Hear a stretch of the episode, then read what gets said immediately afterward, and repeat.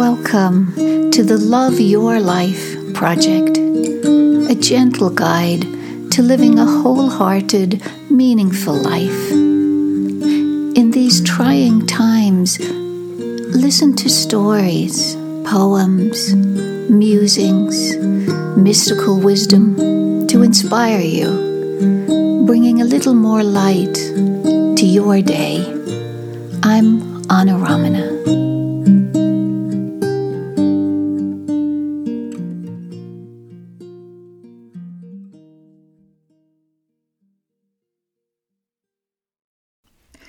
Hello again, my beloved friends.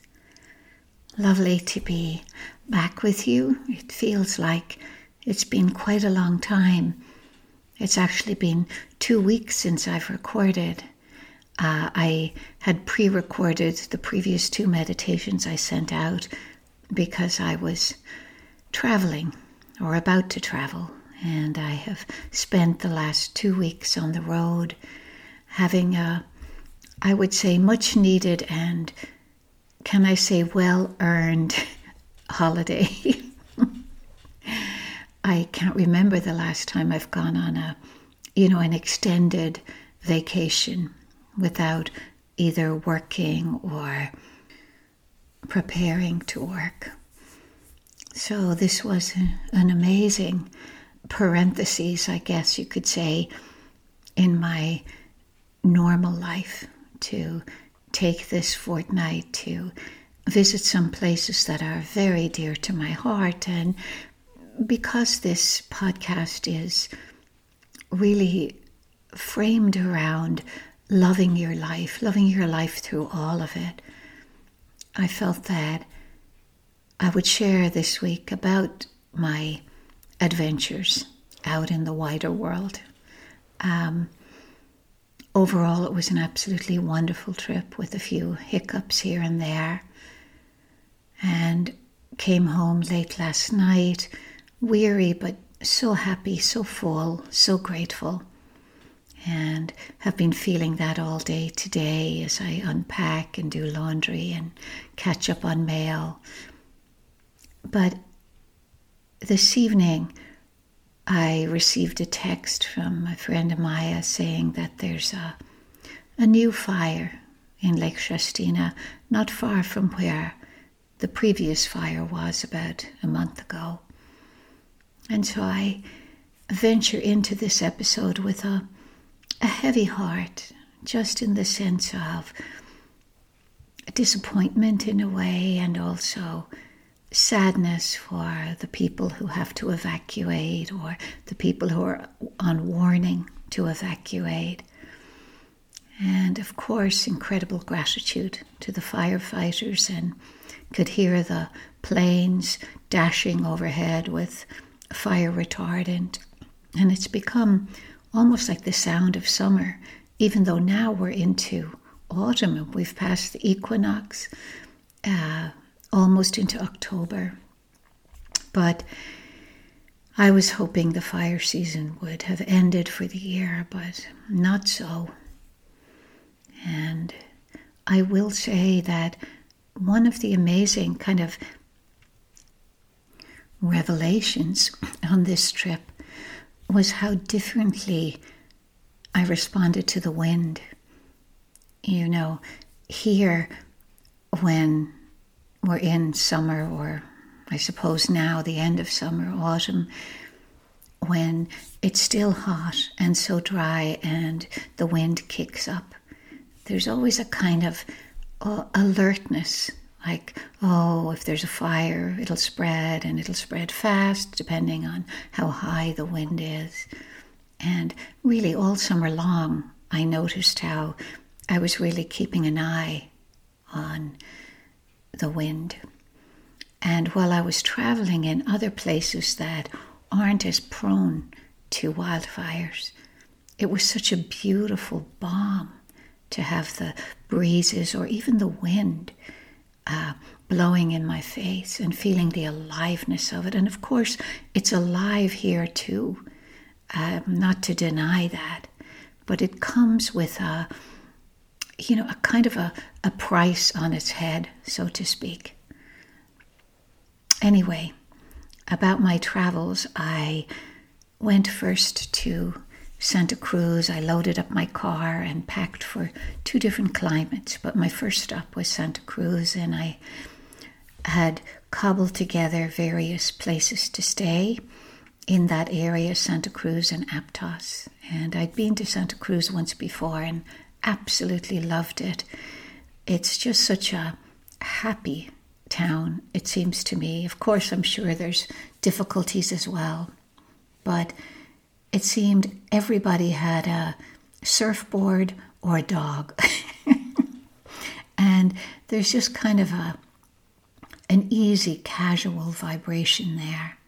I called my sister from the first place that I was staying, and she said, oh, you've got to put on the Beach Boys. It sounds like it's that kind of place. But the first place I rented, it was a room in the attic of a house, high up, about two or three stories, and you had to go up quite a treacherous steel spiral staircase to get there. But oh, the view was stunning. I was right across the road from the ocean and in an area called Pleasure Point. And this is a famous area for surfers because the waves are so high. And it was such a pleasure to sit out on the deck and watch them go or fall or ride the waves.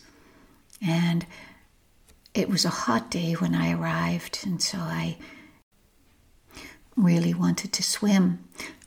And so I, it was late in the day, so I just got in with the surfers instead of looking for a possibly safer beach. So I was flung around by the waves for a little bit, but it was so wonderful and cleansing. And it happened to be the the day after the full moon. And so both nights that I was there, I was just mesmerized by the moonlight on the water. And you could really hear like the loud crash of the water just pelting against the seawall all night long.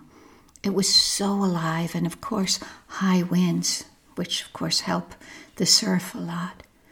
And there's a lovely walk along the sea, and I, from where I was sitting on the porch, I could see all kinds of people walking, talking, bicycling, half of them with wetsuits half off, you know, hanging from their waists and their surfboard tied to their bicycle. And it was just really delightful. And then I moved to a place just for one night because where I'd been staying wasn't available.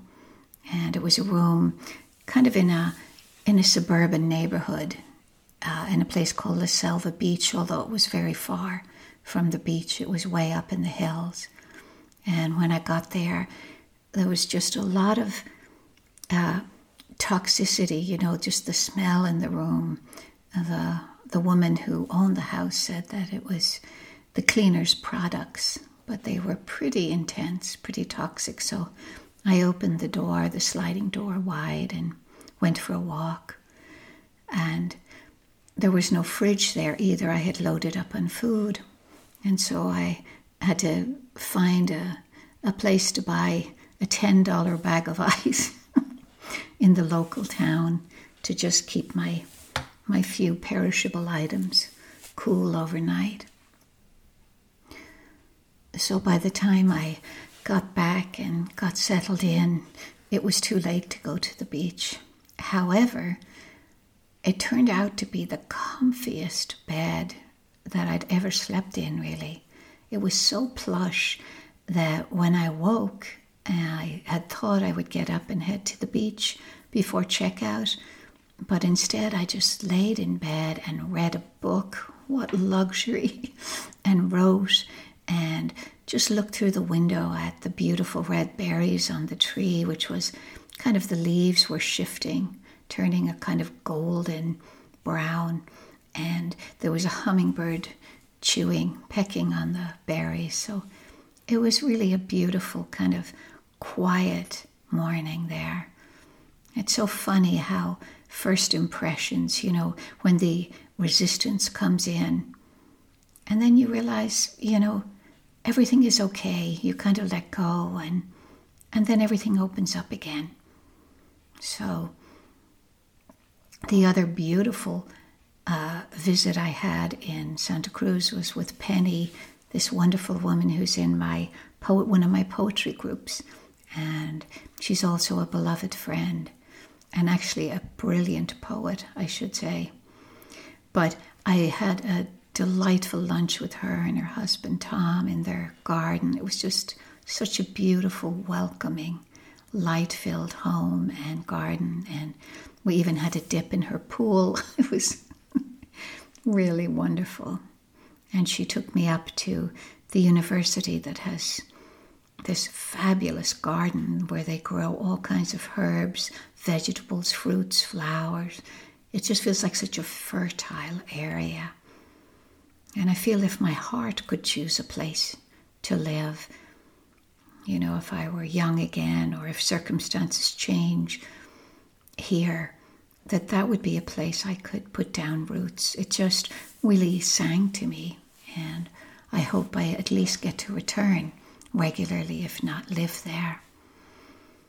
And another thing to share about Santa Cruz is many, many years ago, I used to teach up in the Palouse. I would do two weekend retreats a year and had so many beloved, beloved people up there um, who came together to write and share from the deepest place of heart. And that kind of fell away when the pandemic began, although I still hold all of those people so dear to my heart, to my life, and I'm still in touch with many of them. But anyway, I was flying back from one of those um, visits from Seattle back to Medford, and this delightful young girl sat next to me on the plane, and there was something about her. She was just so filled with light and energy and joy. I'd say she was about thirteen. And she told me she lived in Santa Cruz and that everybody surfed and that she came from a singing family. And she told me a fascinating story when I said I was from Ireland. She said, oh, my father's from Ireland, and he grew up on this small island off the coast of County Cork, down south of in Ireland, and that he came from a fishing family, and his father went out fishing one day and unfortunately drowned. And of course his mother was bereft and sent her son off to America so he wouldn't fall into the the same fate. And I found it interesting that he ended up in Santa Cruz and surfs all the time and taught his children to surf, so he was obviously a man of the sea. So I thought that was an amazing story. Could make a novel out of it. And so when we landed, um, this girl, her name was Faith, and her mother was on the plane in a different seat. So we chatted, and she said she'd got married in Dublin on the Ha'penny Bridge, and we had a lovely exchange. So that was many, many years ago, maybe seven, maybe eight. But I never forgot her, and she was really the reason that I went to Santa Cruz a couple of years ago, just for three days to check it out. And it certainly lived up to all of her hype. And so I was back again in Santa Cruz the other week, and, you know, I always think of her when I'm there, but of course I've never seen her again. And so I went for a swim one afternoon at a beach and was just getting back into my car, and I saw her cycling past. She was on her phone, pedaling past, and I thought, oh my God, there's Faith. And I, of course, I couldn't talk to her because she was long gone.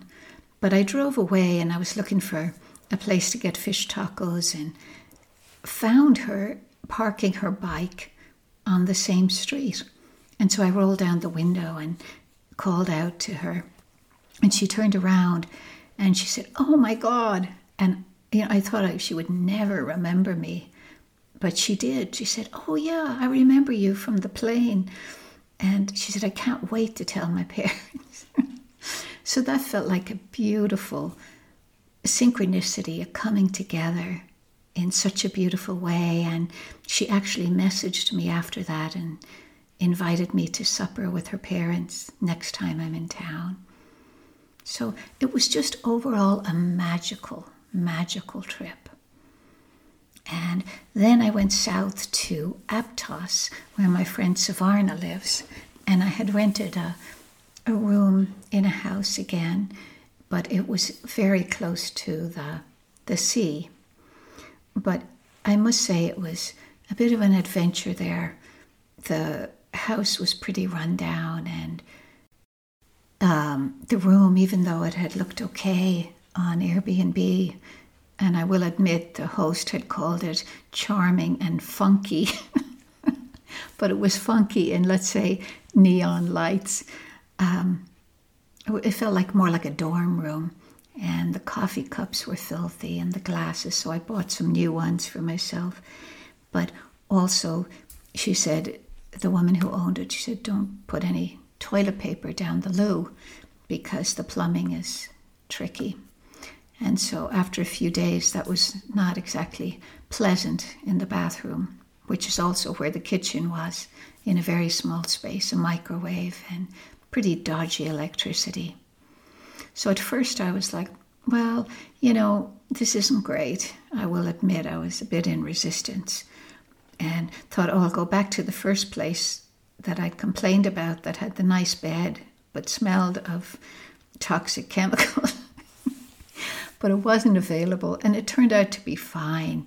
You know, I realized that I'd spent quite a lot of time in India and was quite used to the protocol of not using toilet paper in the loo, and and I made the room as cozy as I could, and it was actually very, very sweet for three nights. I had my head, um, you know, my he- behind my head over the cliff was the ocean, and it just felt like the waves were kind of lapping over me. I felt very comforted there.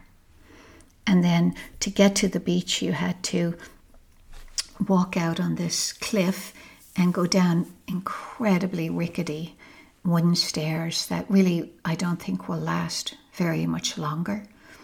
It was really um, an act of courage or craziness to go down them at all because there was no railing or anything. But of course I wanted to get to the sea. So I went down and I had to have a key to go into the into the beach area because I, apparently it was a private beach. There were houses there. I had to walk past the houses and get to the beach. So I did that every day I was there and walked for miles, and it was just absolute heaven to me, just the nourishment of that ocean air and the waves on my feet. And yeah, it was it was such a gift, and I loved every moment of it. And oh, I forgot one piece, which is part of the challenging um, aspect of this journey. The first day I checked in, um, I just left my bags and took off to buy some food. And um, when I was coming back, uh, I couldn't remember the number of the house. And I think I must have reversed it or something because I had so many addresses for all the different places I was staying. And so um, I I got to the place I thought it was, and the house wasn't there, and it was dark, and there were no street lights, and I really felt like I was in the middle of nowhere. And so I called the hostess, and she didn't pick up. So I called Airbnb and asked if, you know, once they'd verified who I am, that I was booked in, if they could verify the address. And they couldn't, or they wouldn't. Apparently it's their policy not to give out that information, even though they knew I was legit. So I got really mad, I will admit, um, especially when he said, the guy said, oh, you could stay in a hotel, which there were none around. There was nothing. Um, and you just pay for it yourself, and maybe you'll find the house in the morning. Anyway, I had no reception there for internet. so I couldn't look up the address either myself. So eventually I I got cut off from this guy because I was just, there was no reception at all. So I just drove around very slowly for a long time and finally came to the house again. So that was part of my adventure, let's say. Um, but also, it's just part of traveling, I think, you know, these little hiccups that happen. And and honestly, it was so worth it. I had a, a wonderful reunion with two beloved pals, uh, one of whom lives in Carmel, Karen, which was about an hour away from Santa Cruz. And then my friend Ruthie drove all the way up from L A, and we met in a place called Moss Landing on the bay and had a delicious lunch and rekindling of our friendship. It was really sweet. So all in all, it was such a worthwhile visit to that part of California. And I will say, oh, forever, California has my heart. So I'll leave you with this poem by Maggie Smith. It feels like a fitting place to end, and I'll share about the second leg of my journey next week. But this poem is a woman who's sharing the beauty, pointing out the beauty to her child that she's carrying on her chest, in her arms, and she's really introducing her to autumn. And so I feel as, you know, having been kind of your tour guide here myself, in a weird way, um, through Santa Cruz uh, and Aptos, I'm going to offer you this poem by a different guide. First of all, I'm your guide here. In the evening, dark morning streets, I point and name. Look, the sycamores, their mottled paint-by-number bark. Look, the leaves rusting and crisping at the edges. I walk through Schiller Park with you on my chest. Stars smolder well into daylight. Look, the pond, the ducks, the dogs paddling after their prized sticks. Fall is when the only things you know, because I've named them, begin to end. Soon I'll have another season to offer you. Frost soft on the window, and a porthole side there. Ice sleeving the bare, grey branches. The first time you see something die, you won't know it might come back. I'm desperate for you to love the world because I brought you here. I'm desperate for you to love the world because I brought you here. Thanks for tuning in with me, my friends. More coming next week, and till then, may you have a wonderful introduction, beginning to autumn, wherever you may be.